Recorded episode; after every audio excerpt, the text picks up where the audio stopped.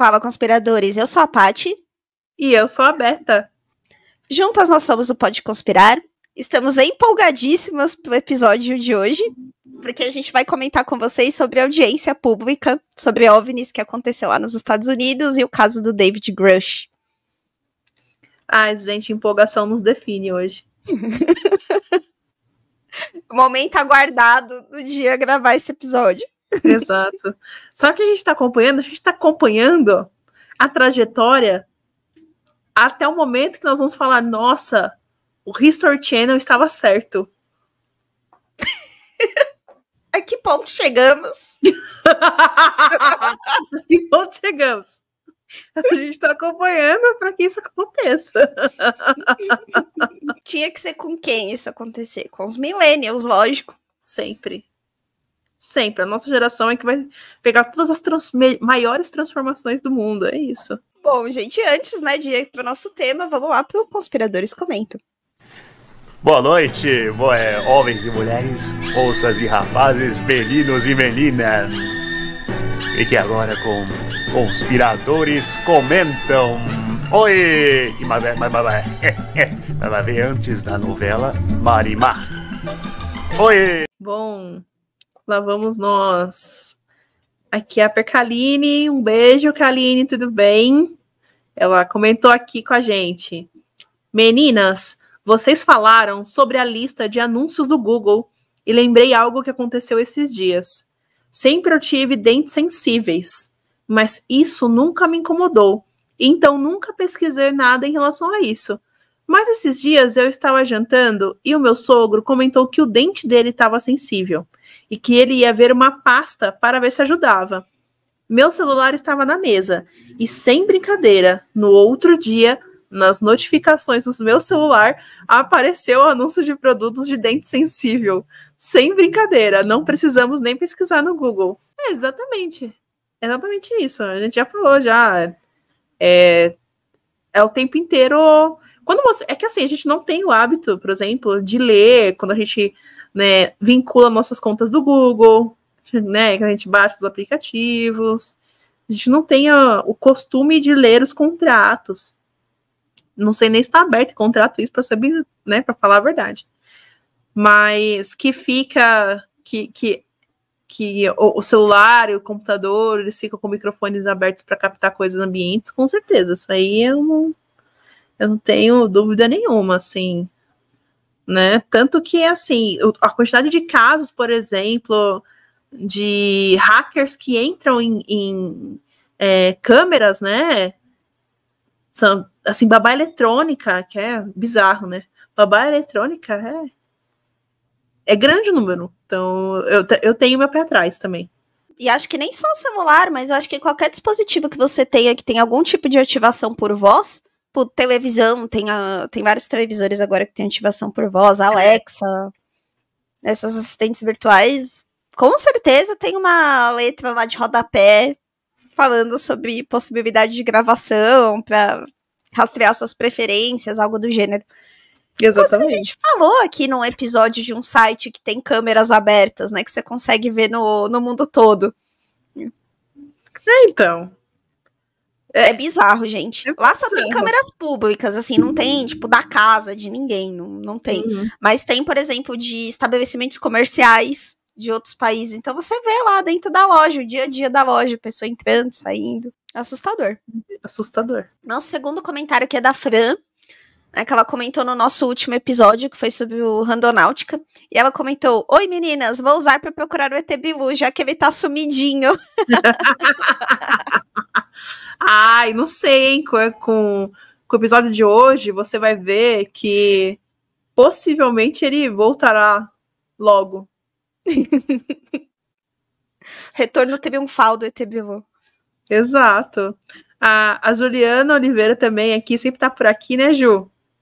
Ela falou, mandou assim: o Akinator. ah, o Akinator. Assim, o Akinator andou para que o Randonáutica pudesse correr. Fato, gente. Ai, eu amo tanto o Akinator. O Akinator é tão, é tão nostalgia, né? Nossa, a gente podia fazer um episódio só jogando Akinator. Oh, é muito legal. Dá pra jogar ele na Alexa, né? É, nossa, maravilhoso, gente. Maravilhoso. O nosso último comentário aqui é da Paloma, é, que também comentou no, no nosso vídeo do YouTube sobre o Randonáutica. E ela comentou o seguinte: Eu assisti e fiquei curiosa, baixei o app. Não sei se entendi errado como ele funciona, mas pelo que eu entendi, a intenção é colocada só na nossa cabeça. A gente não escreve no app o que quer encontrar. Ele te dá opções, mas as que já existem lá. Não para colocar intenções. Se eu entendi errado, alguém me explica, por favor. Não, Paloma, você tá certa. É isso mesmo. Quando você entra lá no, no aplicativo, ele dá aquelas três opções, né, para você escolher se você quer vazio, aleatório, a normalidade, enfim. E, e aí realmente ele pede, né, para você pensar em uma intenção, né? Por isso que é mais bizarro ainda, né, as coisas que ele te Exato. indica, porque ele pede para você pensar na intenção. né. Depois aí comenta com a gente, né, já que você decidiu usar o aplicativo, o que você encontrou na sua Sim, na sua claro. jornada usando o Randonáutica.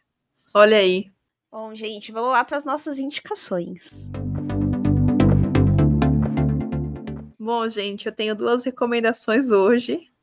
A primeira tá lá no Star Plus, que é o aplicativo de streaming, que tem a série Only Murders in the Beauty.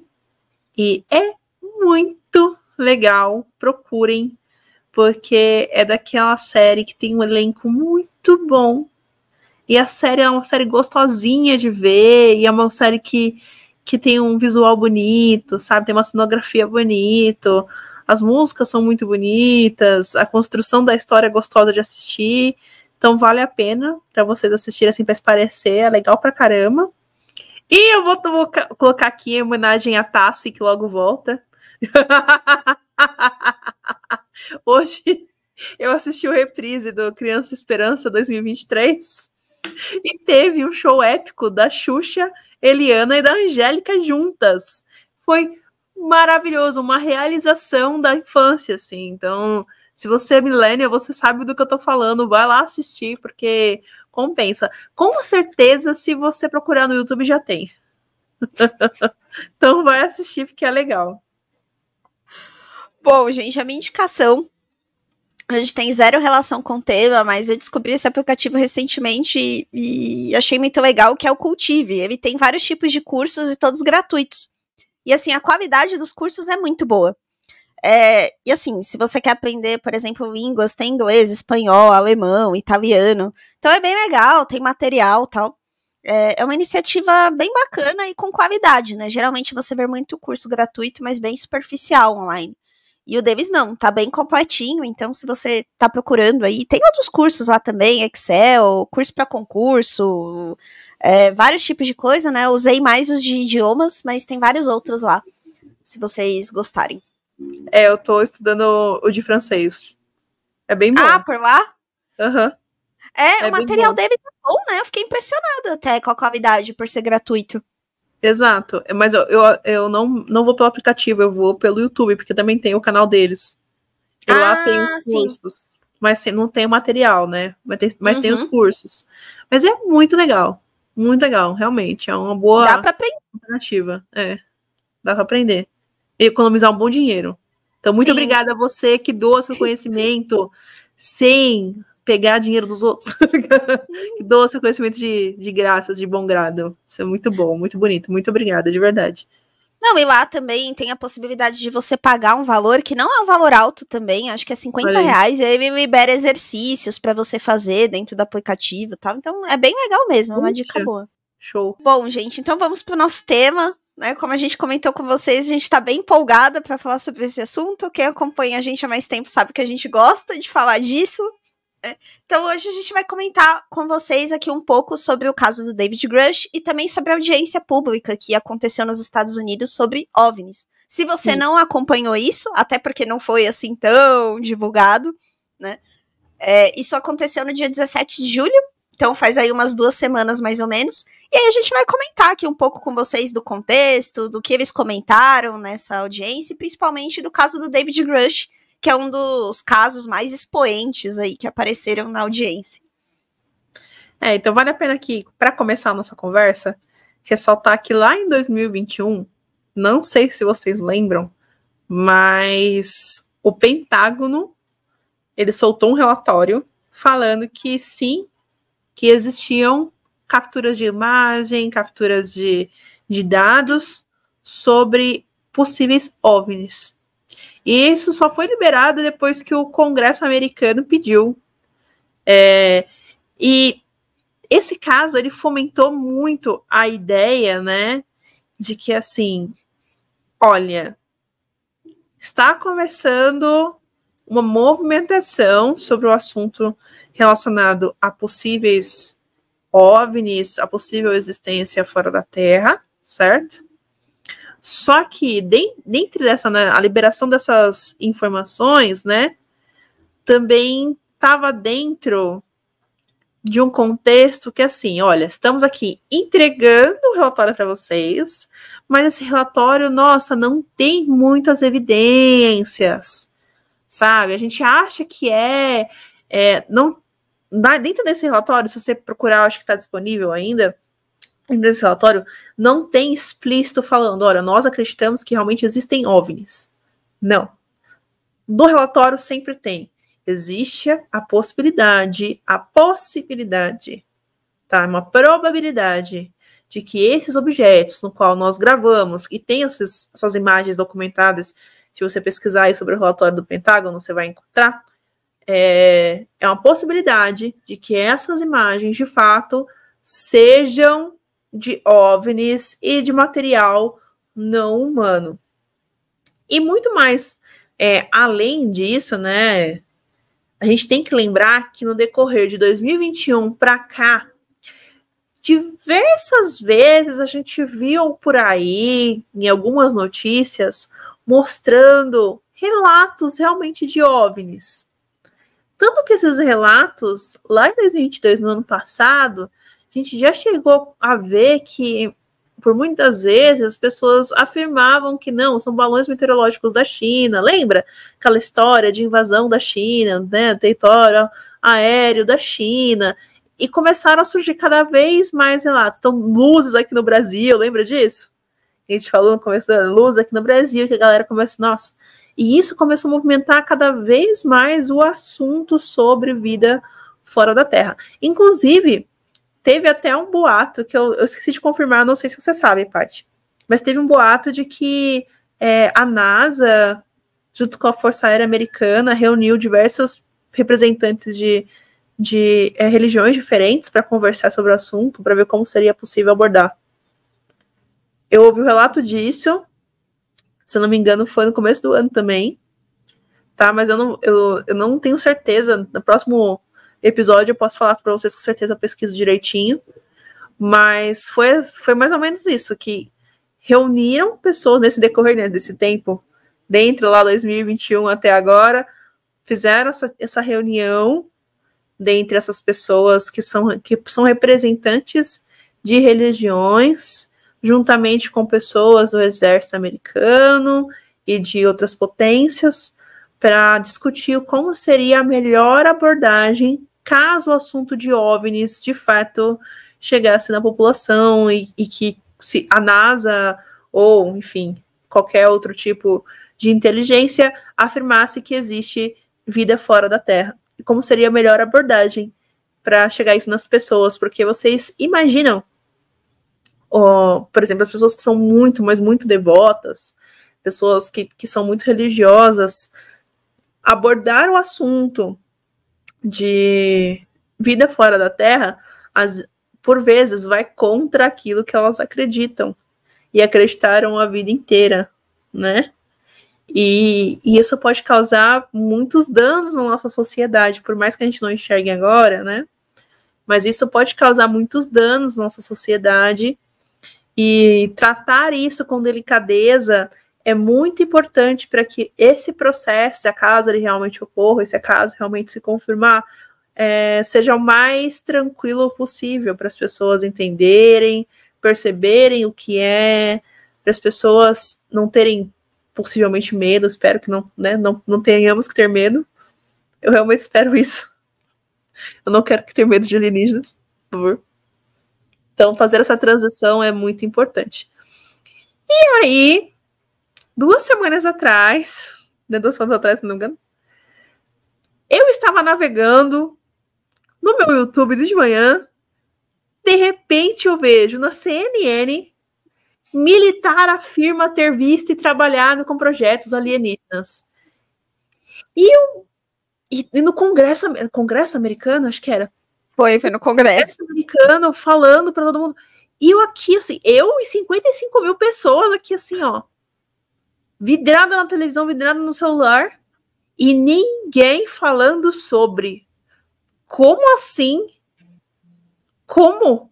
Primeira coisa que eu fiz foi o quê? Mandar para as meninas. A gente, olha isso aqui, o que está acontecendo? Meu Deus! Chegou nosso momento.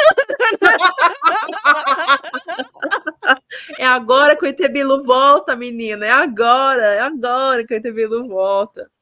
E o mais engraçado, que a gente vai explicar, né, o caso né, como, como isso aconteceu, mas é, o que a gente estava conversando antes, o mais engraçado foi que ninguém da, da imprensa brasileira repercutiu isso de forma, assim, séria. Porque para ter chegado no Congresso, e esse é um grande ponto, para ter chegado num debate no Congresso americano, é porque o negócio é muito sério. Isso me chamou a atenção. Porque se vocês procurarem em, can em, canais de grande mídia brasileiros, foi uma nota de rodapé ou foi uma manchete muito ocasional, assim, né? Não com a com a magnitude que você esperava disso. Até o relatório de 2021, eu entendo, porque aconteceu a mesma coisa, ele também passou quase que em branco, mas eu entendo que a gente estava no meio de uma pandemia. Então, assim, a gente realmente tinha outros assuntos que eram muito urgentes e outras questões que realmente tomaram lugar. Mas o de agora, isso realmente me chamou a atenção. É, que não teve. Se isso, isso é um evento que merecia uma cobertura né, maior, merecia trazer mais isso para discussão tal. E praticamente não apareceu. Isso eu achei bem estranho também. Nossa, eu achei extremamente estranho, porque não é todo dia né, que a gente vê militares discursando e dando é, que eles, o que eles foram fazer é dar o testemunho deles de trabalhos e relatos de visão, assim, de olhar realmente, de, de participar, né, é, de projetos, enfim, de trabalhos que envolviam seres e, e objetos que não fossem da Terra né? E não é todo dia que a gente vê isso. E, sabe, não é. Você não acorda de manhã e vê isso na televisão. Você não acorda de manhã e fala assim, nossa, amanhã vai ter um debate sobre isso no Congresso americano. Não é. Não, não é assim. Olha, a última, a primeira vez que isso aconteceu, para vocês terem uma ideia de como isso é histórico, já aconteceu uma audiência pública sobre OVNIs nos Estados Unidos, essa não é a primeira, mas isso aconteceu em 66. É que foi quando o presidente da época, que era o Ford, ele relatou ter visto objetos voadores não identificados, e aí isso gerou, na época, uma comoção, tal, né, vindo de um presidente, e aí teve uma audiência pública, mas desde 66 ninguém nunca mais falou sobre isso de uma forma aberta e séria, que é um dos pontos eh, legais dessa audiência pública, que eles realmente trataram o assunto com seriedade, né? As pessoas não foram ridicularizadas, não foi num tom sensacionalista. Até na abertura, né, o, o chefe de gabinete para fazer a abertura fala: ah, se você está esperando que a gente vai falar sobre homens verdes, né? É, esse tipo de coisa nessa audiência, a ideia não é essa, então foi uma abordagem bem investigativa mesmo, né? É, é uma coisa que realmente não se vê todo dia. Não, não se vê todo dia. E a primeira pergunta que fica é o porquê. E a gente vai tentar responder isso mais para frente, né? Conjecturar com vocês algumas coisas. Mas por que que isso não foi relatado do, no nível que deveria ter sido relatado? A gente não sabe. Estou escondendo alguma coisa? Não sabemos. Mas, bom, vamos para a história então, por, por si só. Então tá. Então, o que aconteceu foi o seguinte, certo? Então, o Congresso lá dos Estados Unidos realizou uma audiência pública sobre é, umas alegações que o governo já, é, que o governo estaria encobrindo o conhecimento de OVNIs, tá? Eles anunciaram é, essa audiência é, há um mês atrás, mais ou menos, mais um pouquinho de um mês atrás, então lá em junho, julho, eles tinham anunciado que eles fariam esse tipo de, de é, audiência pública, porque as testemunhas pediram para que fosse pública, porque eles temiam que se fosse privada as, as informações não chegariam ao público, né? É, e dentro dessa, né, dessa discussão, foi discutido que três veteranos ali, que eram a, é, militares, são, né? Eram não, são. Espero que eles estejam vivos até agora. É, são três veteranos militares, né? Que eram aposentados e que testemunharam estão alertando que os avistamentos são um problema de segurança nacional e que o governo tinha mantido segredo dentre, sobre eles desde a década de 60. E quem foram as testemunhas, né, desse, desse relato?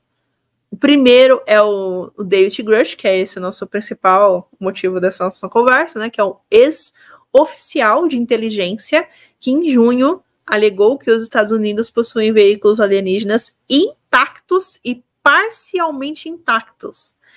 Então, o que a gente está falando aqui é que os Estados Unidos eles possuem naves.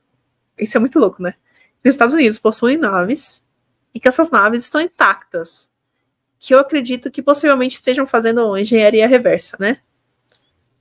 Uh, o segundo é o Ryan Graves, que é um piloto aposentado da Marinha, que desde então fundou o American for Safe Aerospace, em que seu site diz ser uma organização de defesa de problemas para a segurança aeroespacial e segurança nacional com foco em fenômenos anômalos não identificados.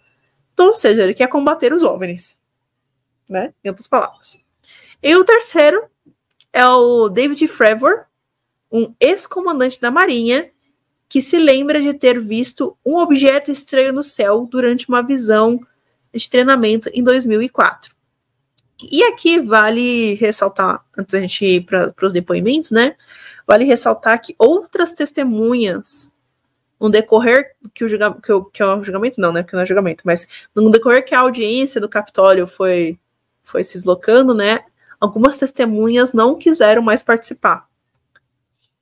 O próprio David Grush, depois de entrevista, alegava que as, as pessoas deixaram de participar por medo, tá? Mas, se eu não me engano, pelo que eu vi aqui, acho que são seis testemunhas que deixaram de falar. Então, eram muitas testemunhas. E isso me deixou mais assustada ainda. Porque, é, no, no todo, né? Se a gente juntar com esses três, eram nove pessoas que iriam falar e, e, e por que que dois terços desse volume dessas pessoas aí desistiu, né? É, é, é, eu fico um pouquinho com medo, talvez. Talvez. É, e um ponto importante, né, que foi uma coisa que eu achei genial da, das pessoas, dos dois congressistas que decidiram levar esse assunto, e que eu acho que foi uma estratégia muito inteligente, porque é um assunto que é fácil de ser ridicularizado. É, várias pessoas que já falaram sobre isso foram ridicularizadas, sofreram vários tipos de repercussões negativas na vida delas, na carreira delas. E, e no momento que você é, observa a estratégia que eles usaram para levar isso para o Congresso, foi muito inteligente. Por quê? Eles usaram dois tipos de argumento principal. Primeiro, de segurança nacional, como a Beta falou, né, eles trouxeram essa questão dos objetos voadores não identificados, não afirmando categoricamente que são é, objetos de outro planeta, mas que são uma preocupação de segurança nacional. E durante a audiência, eles fazem referência várias vezes a esse incidente com a China, né, que dá a entender que não ficou muito claro para quem participava se realmente eram balões meteorológicos ou não. E o segundo argumento, que eu acho que foi um, do, um dos pontos mais fortes que fizeram isso chegar no Congresso, foi uma questão orçamentária. Por quê? É, a gente vai comentar isso um, com um pouco mais de detalhe quando a gente falar do depoimento do David Grush, mas uma outra linha de argumentação que eles trouxeram é que os Estados Unidos gastam uma quantia absurda de dinheiro com segurança nacional e principalmente com aeronáutica, é, CIA, e não é aberto de uma forma transparente para o povo americano no que isso é gasto.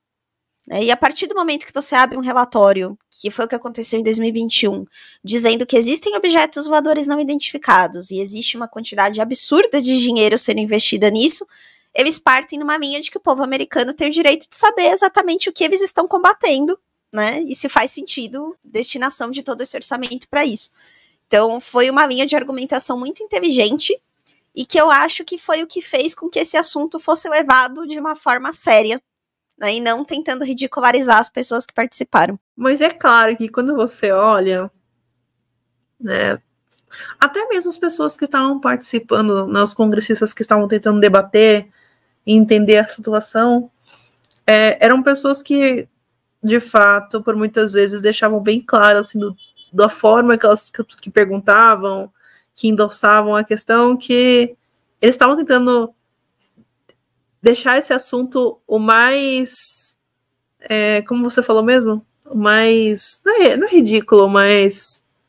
É, queriam descredibilizar né, uhum. a fala do, do, dos três, puxando para esse lado de que, ah, será que é mesmo? Ah, será que vocês né, estão falando sério? Né, cadê a evidência? E tudo mais. Então, isso, isso também me deixou bem curiosa, assim, porque na hora que começa, eles começam a falar. Se vocês quiserem assistir, tá tudo no YouTube, tá? Gravaram inteiro. Então, só que só tá em. Tem tá legendado para português, dá pra. É. Né? Tá em inglês, mas tem a legenda. Mas é todo em inglês, então assim, se você quiser, é um, é um programa pra você ter aí de noite, sei lá. não é aquela madrugada que você não consegue dormir? Então, vai fazer São quase três horas de audiência, então dá pra se divertir bastante. Super. E no decorrer acontece muito isso, assim, das pessoas provocarem e tentar é, descredibilizar de alguma forma. Bom. Mas eu acho que isso faz parte do jogo. Assim, faz. eu acho que isso faz parte do jogo, principalmente quando você tá falando de um assunto dessa magnitude, faz parte do jogo fazer isso. Até porque já ah, a gente já comentou aqui de várias experiências nesse sentido, e se vocês procurarem, vocês também encontram várias pessoas que realmente levaram esse assunto com o propósito de ter fama, de vender livro, vender palestra depois. Então, eu entendo né, essa linha de abordagem de você tentar fazer algumas provocações ali para ver se a pessoa cai em algum momento em contradição. Mas eu achei que, apesar disso, foi uma linha de abordagem diferente do que a gente costuma ver, sabe? Desse tipo de alegação. Eu acho que ficou numa linha até por estar dentro do Congresso, né? Você tem algumas formalidades que precisam existir, né? Então isso foi uma abordagem diferente, que eu acho que foi bem positivo. Ah, foi, eu acho que foi positivo. Eu acho que foi positivo no sentido de tentar abrir para as pessoas um debate também, deixar isso mais exposto, uhum. deixar isso um, um debate sério, porque vamos falar aqui entre a gente, se isso realmente for uma possibilidade, e aí a NASA vira e fala assim: olha, realmente existe. Como é que o ser humano vai lidar com isso de uma maneira, primeiro, de segurança, que é o que eles abordaram? Porque como é que a gente lidar com uma engenharia, sendo que a gente não tem essa, esse aporte? Né? A gente não tem esse poder é, que eles poderiam ter, né? Essa, essa tecnologia mais avançada e para poder bater de frente. Então, isso é um ponto. E é um ponto que, cá convenhamos que é um ponto importante. Porque, por mais que eles sejam pacíficos, não sei se eles são, mas. Mas que eles fossem pacíficos nessa nossa, nossa conversa hipotética, essa diferença de poder é assustadora. E conhecendo o homem do jeito que nós conhecemos, por todo o seu, seu histórico né, a, da humanidade, a gente sabe que partir para a violência vai ser quase que um certo, uma coisa certa. Então, tratar isso como uma questão de segurança foi muito mais que inteligente, mas foi uma questão de colocar na cabeça das pessoas para as pessoas começarem a pensar sobre o assunto, né? Porque imagina você aí na sua casa, se acontecesse um ataque de OVNIs, o que, que você faria? Sei, não tenho nem roupa para esse evento. Exato, né? Não tem roupa para esse evento. Não tem. A gente já conversou aqui episódios atrás sobre, sobre bomba atômica, certo? É, para mim é a mesma sensação do que, sei lá, se o Brasil fosse bombardeado por bomba atômica, sabe? Não saberia como reagir. Não tem como reagir. que é uma tecnologia que você, pessoa, não tem acesso. Você, cidadão comum, não tem acesso. Você não tem como se defender, você não tem como fazer a mesma coisa, você não tem como revidar. Então é, é algo que, que eu, na minha, no meu entendimento, aqui conjecturando muito, é para colocar já no, no imaginário das pessoas e para as pessoas irem entendendo aos poucos sobre a ideia de possivelmente existir uh, vidas fora da Terra aí. Bom, e aí, né, a gente começa aqui a falar um pouco, né, dos depoimentos. Bom, é interessante falar que essa história do David Grush, principalmente, ela não começa nessa audiência. O David Grush já vinha falando aí algum tempo atrás, desde o ano passado, mais ou menos, sobre essa experiência dele, né. É, tem até uma entrevista, que eu vou colocar o link também aqui nos comentários, é uma entrevista longa, que também foi transmitida na televisão americana, que foi o primeiro, a primeira vez, vai, que ele falou sobre isso publicamente pra, para o povo, né? É, e aí o, o, David Grush, ele fala, então, que ele foi, é, ele foi um oficial da aeronáutica americana e ele foi conselheiro do Pentágono nessa questão dos objetos voadores não identificados. Né? Então, durante a carreira dele, ele é, esteve em Afeganistão, em várias outras missões né, do governo americano. É, ele tinha uma credencial de segurança bastante alta, então ele foi envolvido né, em diversos assuntos realmente de segurança nacional.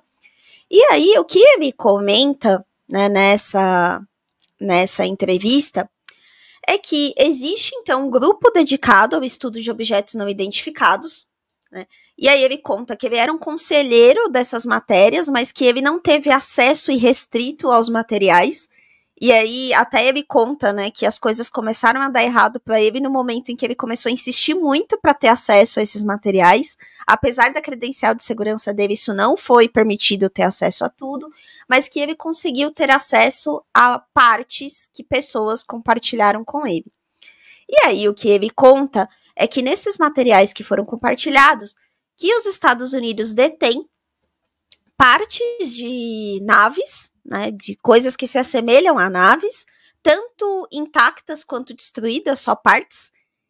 E ele até fala na entrevista, né, que existem vários locais de queda ou de pouso dessas naves. Então, algumas pousaram aqui voluntariamente e outras, né, se chocaram com a Terra. E aí ele comenta que, como em qualquer tipo de acidente que você tem, como em qualquer aeronave que também seja nossa terrestre, você vai ter vítimas dessas, dessas colisões. Então, que os Estados Unidos teria guardado esses corpos. Se você assistiu o nosso episódio sobre a Área 51, você vai se lembrar das alegações do Bob Lazar, que eram exatamente essas, né, que o David Grush também está fazendo, que existiam lá as naves tal. E aí ele fala, sim, que ele sabe que, que existiam alguns tipos de estudo de engenharia reversa, que ele não teve acesso a esses estudos, ele deixa isso claro na entrevista, mas que ele sabe que existiram. E uma coisa que ele fala que é interessante nessa entrevista também é que as recuperações desses materiais são muito mais antigas do que a gente imagina. Ele fala que o primeiro caso aconteceu em 1933, né, que foi na Nossa! Itália. Eu não sabia Na cidade de Magenta. É, porque isso ele não fala na audiência, ele fala nessa outra entrevista que ele deu. É, ele fala que a primeira teria sido em 33, então muito antes aí de Roswell, tudo isso que a gente tem de cultura popular, lá na Itália, em Magenta. É, era a época do governo fascista na Itália, então ele fala que o governo recuperou isso, levou para um lugar na Itália secreto, e que os Estados Unidos ficaram sabendo disso pelo Vaticano. Então ele alega que o Vaticano também sabe dessas informações, já desde lá, desde lá de 1933. Então ele fala: olha, realmente existe aí um envolvimento com a religião, principalmente com o Vaticano. Né? Eles sabem também o que está acontecendo, então provavelmente eles têm conhecimento também do que veio depois. Né? Isso eu achei bem chocante que ele falou. É. E ele fala na entrevista dele que é, ele fala em inteligência não humana o tempo todo, ele não fala uhum. em extraterrestres propriamente ditos, porque ele traz uma hipótese na entrevista que eu também achei bem legal, é, que ele fala que não dá pra gente descartar, e o David Grush é formado em física, então acho que isso é relevante para essa parte aqui da entrevista que ele vai falar. É, ele fala que ele não descarta que essas criaturas, esses objetos aí que seriam aeronaves, não sejam exatamente extraterrestres, mas sim que eles sejam de uma outra dimensão que teve contato com a nossa. Então ele não, ele não diz exatamente extraterrestres no sentido de dizer que eles vieram de outro planeta, mas pode ser uma espécie de covisão de dimensões, né? Usando, resumindo muito o que ele falou, é, que poderia ter trazido essa tecnologia para cá. E uma das coisas que ele diz que preocupou ele, principalmente do ponto de vista de segurança, é que os materiais de algumas dessas naves poderiam ser materiais atômicos. Então, seria um ponto bem relevante de segurança nacional. Né? E aí, dessa entrevista, começa a puxar tudo né, que a gente vai ver na audiência. Não, gente, cá convenhamos, né? Realmente é uma opção. Falando de física, realmente é uma opção. Dimensões estão aí, entendeu? Se você não viu Interstellar, fica aí de recomendação também. Podia ter colocado, podia. Mas nessa parte aqui, assista Interstellar, é um filme maravilhoso do Nolan que você vai talvez entender o que o David quis colocar nessa, nessa fala. É, deixa eu pegar aqui. E o que eu achei assim, dentro, né, as falas do depoimento oficial dele, né, ele fez o juramento, teve, todo um trâmite na hora que ele foi lá no Capitólio falar, né, como a Paty bem disse, tem todo um, um, enfim, tem um. Como é que é? Não é trâmite o nome. É... Existe um procedimento, né? Tem algumas formalidades que precisam ser observadas. E com consequências. Né, se você não, não obedece essas formalidades. Perfeito, exatamente isso. E com consequências. Então o negócio foi certo. Foi lá, jurou, entendeu? Falou que ia falar a verdade, somente a verdade, e é isso aí. Começou a falar. Dentre as frases dele, eu puxei umas aqui e o que, me, que mexeu comigo, assim, né? É, uma delas foi assim, uma das frases que ele soltou. Eu vou soltar algumas frases, mas depois a gente comenta sobre o contexto inteiro da conversa. É, não posso entrar em detalhes em um ambiente aberto, ele falando, né? Mas, pelo menos, a atividade que eu testemunhei pessoalmente, e tenho que ter muito cuidado aqui, e ele fala, ele dá uma pausa. Que testemunhei pessoalmente, eu e minha esposa, foi muito perturbador. E quando ele falou essa frase, assim, de ser perturbador, eu fiquei um pouco incomodada. No sentido assim, cara, ele está, sendo, está disposto a vir a, a nível nacional, jurar perante uma coisa que é sagrada para eles, né? O ato que é sagrado, pro, principalmente para os americanos, é levado muito a sério. E falar que algo que ele testemunhou é, é perturbador mexeu comigo num nível que quando eu ouvi essa frase, eu falei, foi perturbador a que ponto? Perturbador no quê? Porque quando ele tava. Ele, ele começa a falar, né, no contexto da, da conversa dele, do relato inteiro, que se vocês quiserem ver o relato inteiro, eu acho que teve um, um serzinho que transcreveu o relato inteiro.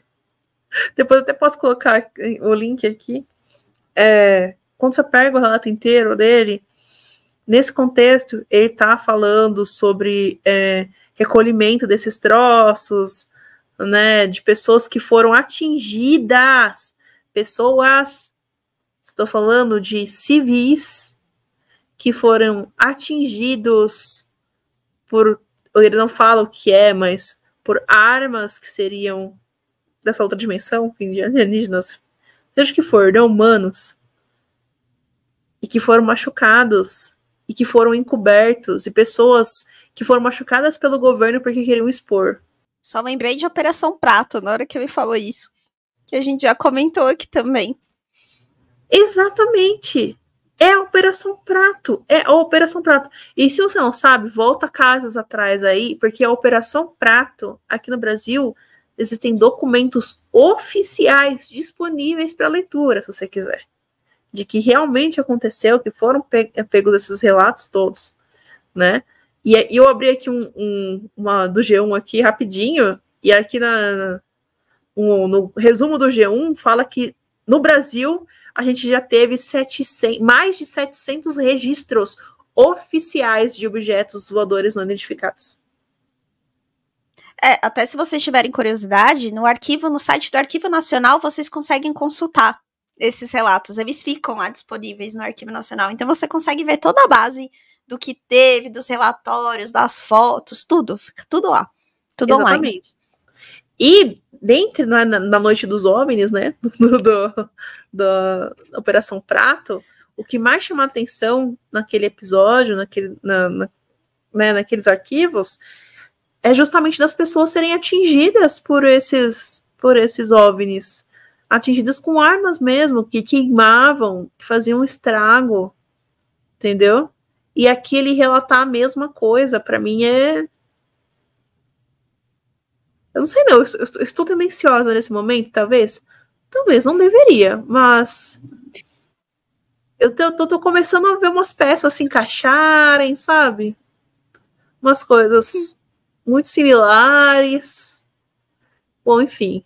Tem um ponto que ele comenta também, é que uma das perguntas que um dos congressistas faz para ele é a respeito de dinheiro, né, para financiar esse tipo de coisa né? Porque eles falam, ah, as contas até certo ponto elas são abertas, né? A gente tem lá o dinheiro indo, né, para a CIA, indo para a Segurança Nacional, tal. Aí o que ele comenta é que na realidade o que ele viu na atividade dele é que às vezes esse orçamento era desviado. Então o Congresso americano acreditava estar financiando um projeto e na realidade ele estava financiando outro. E também que empresas que prestam serviço para o Pentágono, é, para órgãos de segurança nacional, podem superfaturar valores de orçamentos desses serviços para que parte desse superfaturamento seja direcionado, na verdade, para esse tipo de projeto. Então seria o segredo dentro do segredo, né? Nem o próprio Congresso americano teria visibilidade exatamente daquilo que está acontecendo e do que eles estão financiando as pesquisas. É, foi o que ele chamou de evidências substanciais de crimes de colorinho branco. É. Né? Exatamente.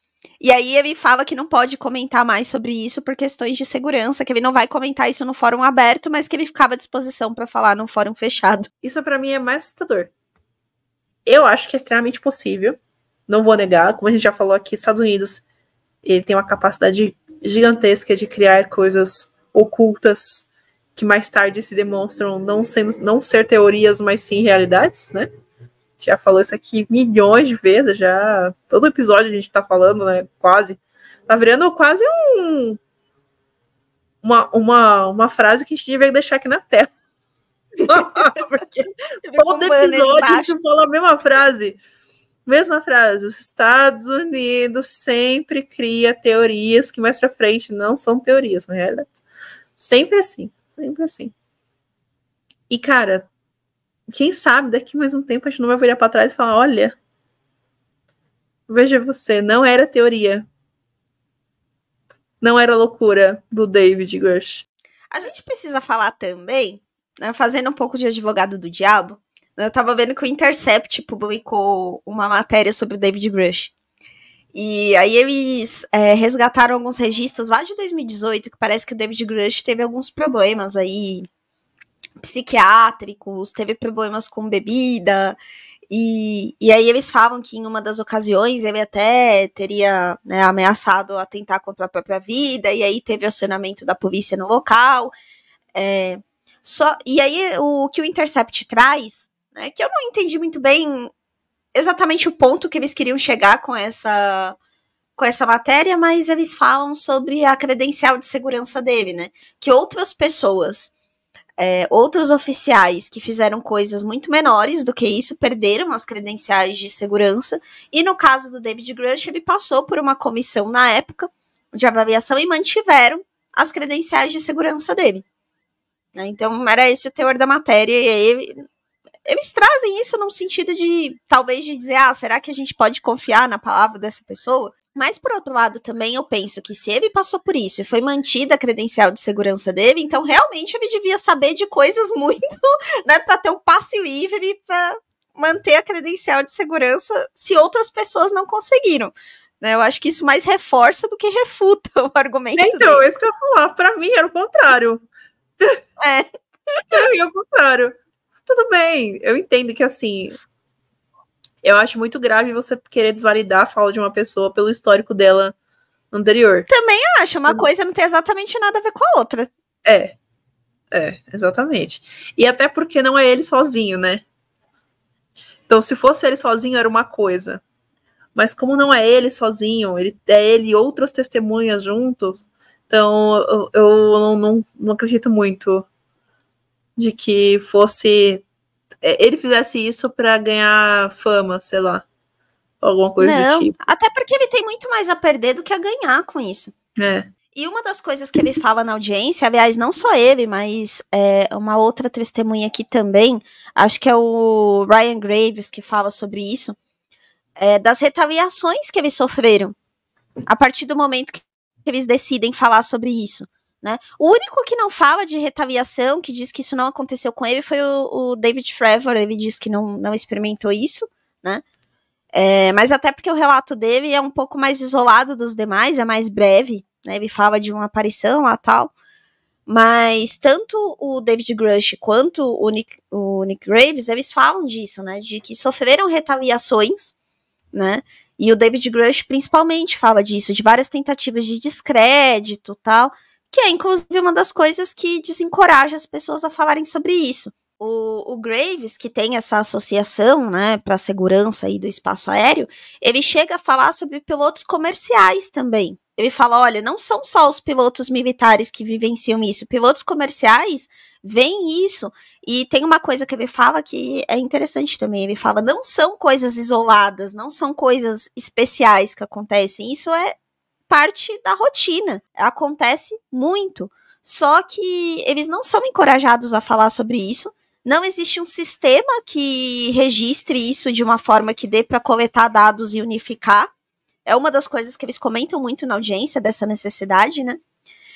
E o descrédito que essas pessoas passam, as pessoas não falam porque elas têm receio de perder o trabalho delas, como elas já viram acontecer com pessoas que falaram sobre isso. Então, vocês lembram dos relatos das luzes que os pilotos visualizaram no começo desse ano é exatamente isso.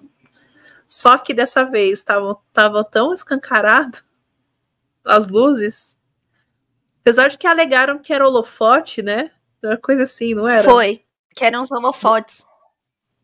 Eu duvido que seja, porque piloto que é piloto não ia confundir luz de holofote com um... É. Quando, eu, quando eu olhei isso, né? Quando eu vi que eles estavam tentando empurrar, assim, entre aspas, né? Mas estavam tentando alegar que a maneira mais lógica era o, o holofote ter feito algum efeito nas nuvens e assim os pilotos se enganaram. Falei assim, gente, mas um piloto ele é treinado para diferenciar esse tipo de coisa. São anos de experiência, são horas pilotando. Eu queria muito Olha, se alguém aqui for piloto, estiver ouvindo, se, vocês, vocês que fazem aula aí, né, do brevet para pilotar, não sei nem como é que chama, mas brevet é de, de helicóptero, né? Mas se você faz aulas aí para piloto, para né, você tem que ter lá determinadas quantidades de horas para poder pilotar, existe algum protocolo que vocês precisam seguir se acaso vocês visualizarem um OVNI? Né? Não precisa ser necessariamente um, uma coisa do outro mundo, né? Uma coisa de outro planeta, sei lá, vocês estão vendo alguma coisa se movimentando, vocês não sabem o que, que é, qual é o protocolo que vocês precisam seguir, quais são as orientações que vocês têm. Eu tenho muita curiosidade nisso. Queria muito saber, porque se é uma coisa que é realmente corriqueira, cá convenhamos que uma pessoa que ela é treinada, ela vai receber essa orientação lá no treinamento. Então, Exato. Então eu gostaria muito de saber, assim, se alguém conhecer algum piloto, se você for um piloto e tiver esse tipo de informação, eu ficaria muito feliz em saber sua resposta. É uma das coisas que o Graves comenta, né? Ele fala que durante algumas missões que ele participou, que foi uma dessas que ele teve, que ele conseguiu visualizar, ele fala que durante os voos ele os pilotos, ele e outros pilotos visualizaram esferas, que eram várias esferas de um material que ele não sabe identificar o que era, e dentro dessas esferas tinham outro material numa forma meio cúbica. Ele Nossa. fala que viu várias dessas formas.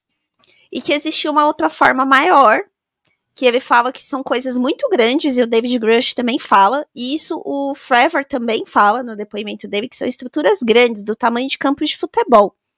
que aparecem e desaparecem muito rápido em segundos. Várias vezes os congressistas perguntam: na sua experiência, você conhece é, algum tipo de tecnologia que esteja disponível, seja aqui, seja em outra parte do mundo, que seria capaz de fazer isso?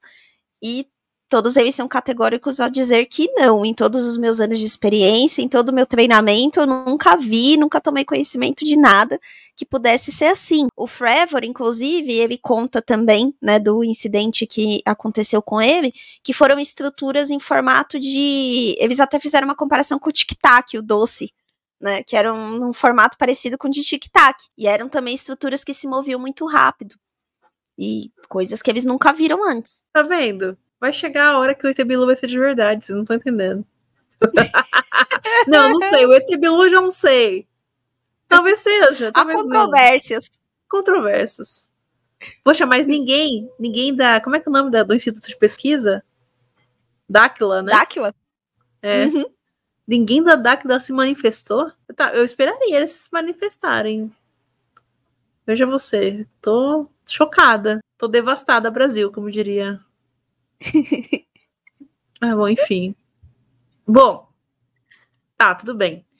Fora isso, né, após essa uh, ao depoimento, né, toda essa toda a repercussão que teve nos Estados Unidos e não aqui, como a gente já, já falou, né, é, alguns algumas revistas, né, alguns jornais foram atrás de pessoas da, da academia, né, de, de universidades, uh, algumas pessoas da NASA, para poder pegar relatos do que as pessoas achavam, né, sobre o que tinha se passado dentro do Congresso, né.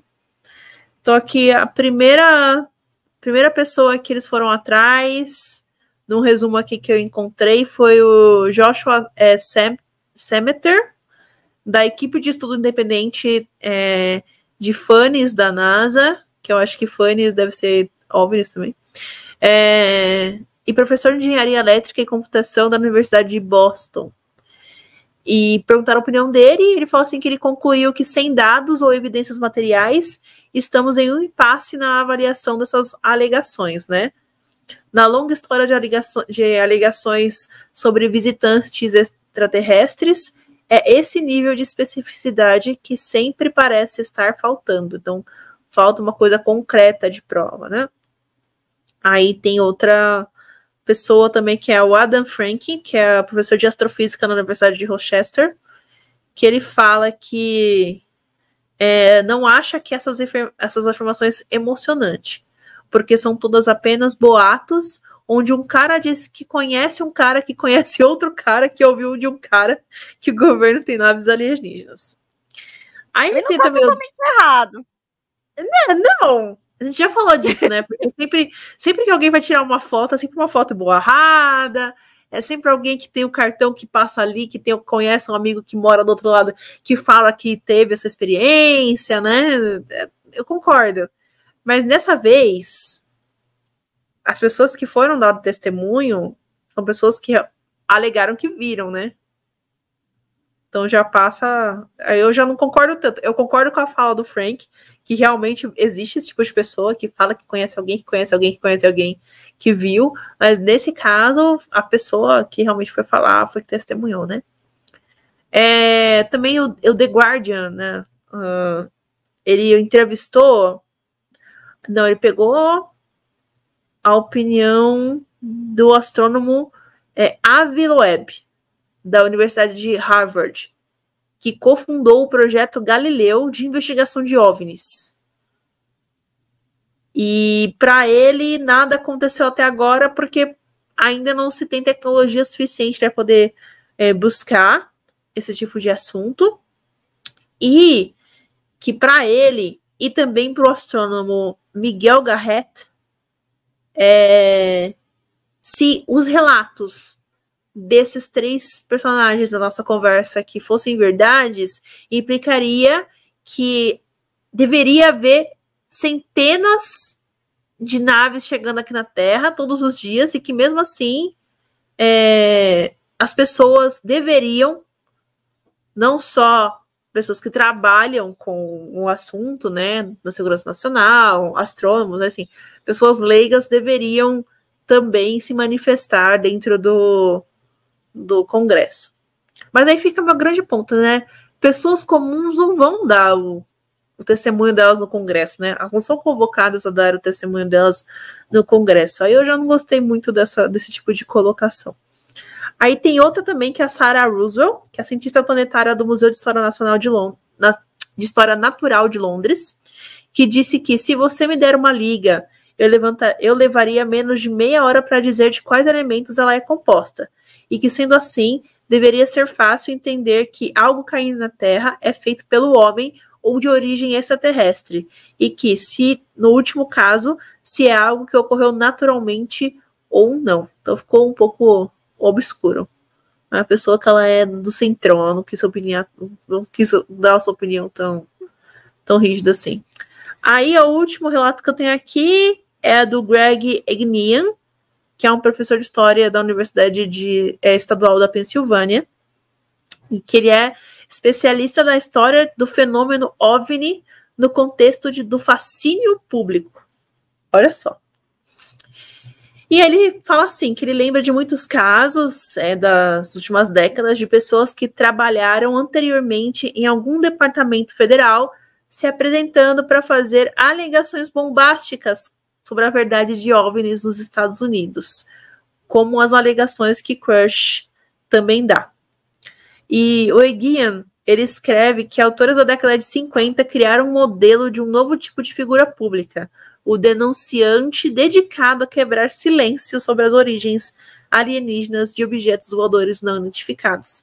E que, mesmo assim, todos os denunciantes com essas características foram incapazes de fornecer qualquer outra corroboração. Então, ninguém ainda está confiante, né? Principalmente da pessoa da academia, ninguém ainda está confiante sobre o que foi exposto. Não era de pensar o contrário né? Uhum. Porque dentro do método científico a gente precisa de provas concretas. E enquanto a gente não tiver provas concretas para mostrar para o povo, para a população, né, por enquanto é o que não existe. Então... Sim, e nessa audiência eles também não trazem isso. Né? Exato, Tanto... eles não trazem isso. Não trazem isso.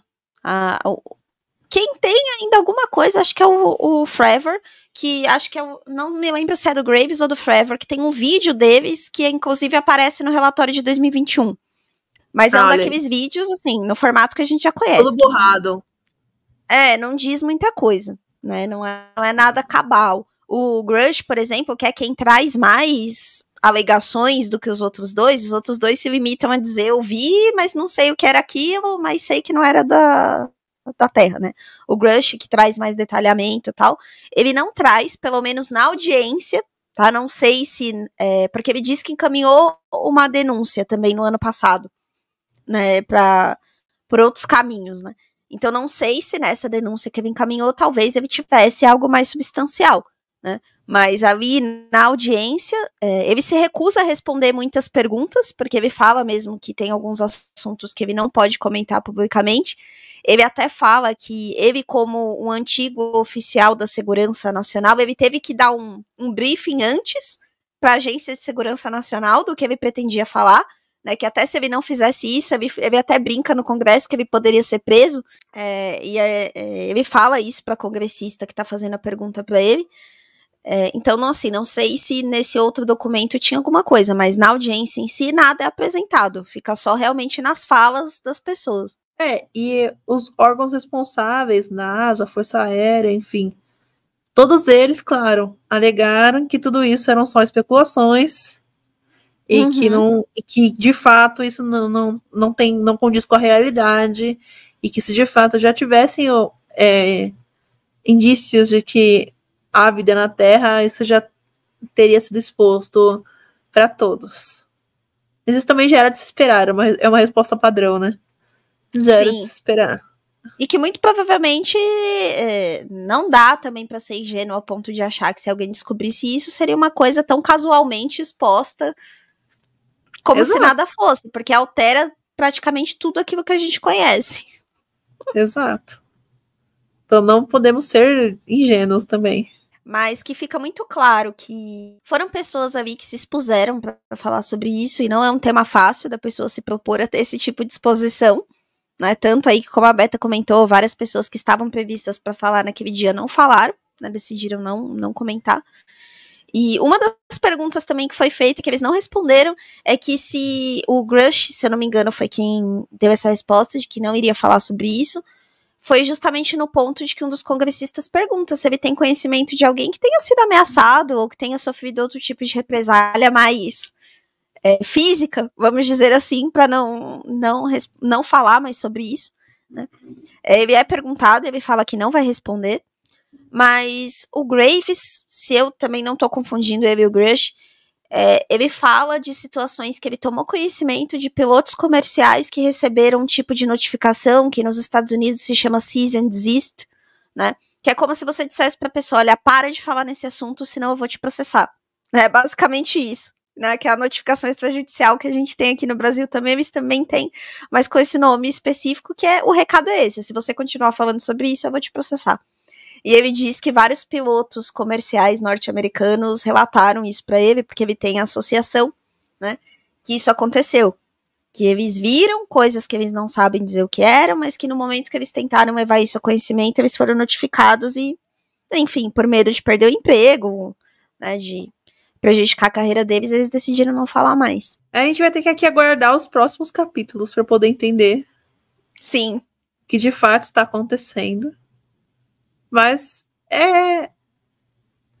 Eu ainda acho, minha interpretação é que o assunto, assunto ele tá vindo assim de pouquinho em pouquinho para a população, para a população ela interiorizando a informação para aí começar o processo de, de, processamento mesmo da informação, de interiorização, de falar, olha, é uma possibilidade, para que aí sim, daqui um, um tempo, eles aleguem alguma coisa nem que seja, sei lá, um, um drone, sabe? Que não sabe de onde vem a tecnologia, um drone. Né? É, eu acho que é uma estratégia que faz sentido. É você começar a trazer o assunto aos poucos, de uma forma um pouco mais racional, tentar tirar o sensacionalismo aos poucos disso. Fazer, olha, pessoas sérias que vocês respeitam também estão considerando esse assunto, né? Então você também deveria considerar. É, que é, é o que eles estão fazendo, né? É, é o argumento de autoridade, né? Exato, argumento de. Exatamente, a falácia de autoridade. É, é. isso mesmo. você traz Se o fulano que você votou e respeita está falando sobre isso, você também deveria falar sobre isso. É, exato. Essa falácia mesmo. Então vamos esperar, vamos ver. E estaremos aqui aguardando para dar mais notícias para vocês. Bom, espero que vocês tenham gostado né, desse episódio. Se vocês tiverem tempo aí, tiverem né, é, como assistir, eu acho que vale a pena assistir. Tanto a entrevista do David Grush, que a gente vai deixar o link aqui, quanto a audiência, que também está disponível. É, é, interessante, é legal, até para conhecer como funciona isso. Vamos acompanhar aqui os desdobramentos e na próxima semana a gente volta com mais um episódio para vocês. Ah, gente, eu gosto desses episódios, os episódios são legais. É, tô muito curiosa para saber o desdobramento né, desses testemunhos. Então, possivelmente aí nas próximas semanas, meses, a gente vai ver mais algumas coisas. E voltaremos aqui para falar para vocês. Então, boa semana para vocês. Um beijo e tchau. Tchau, tchau.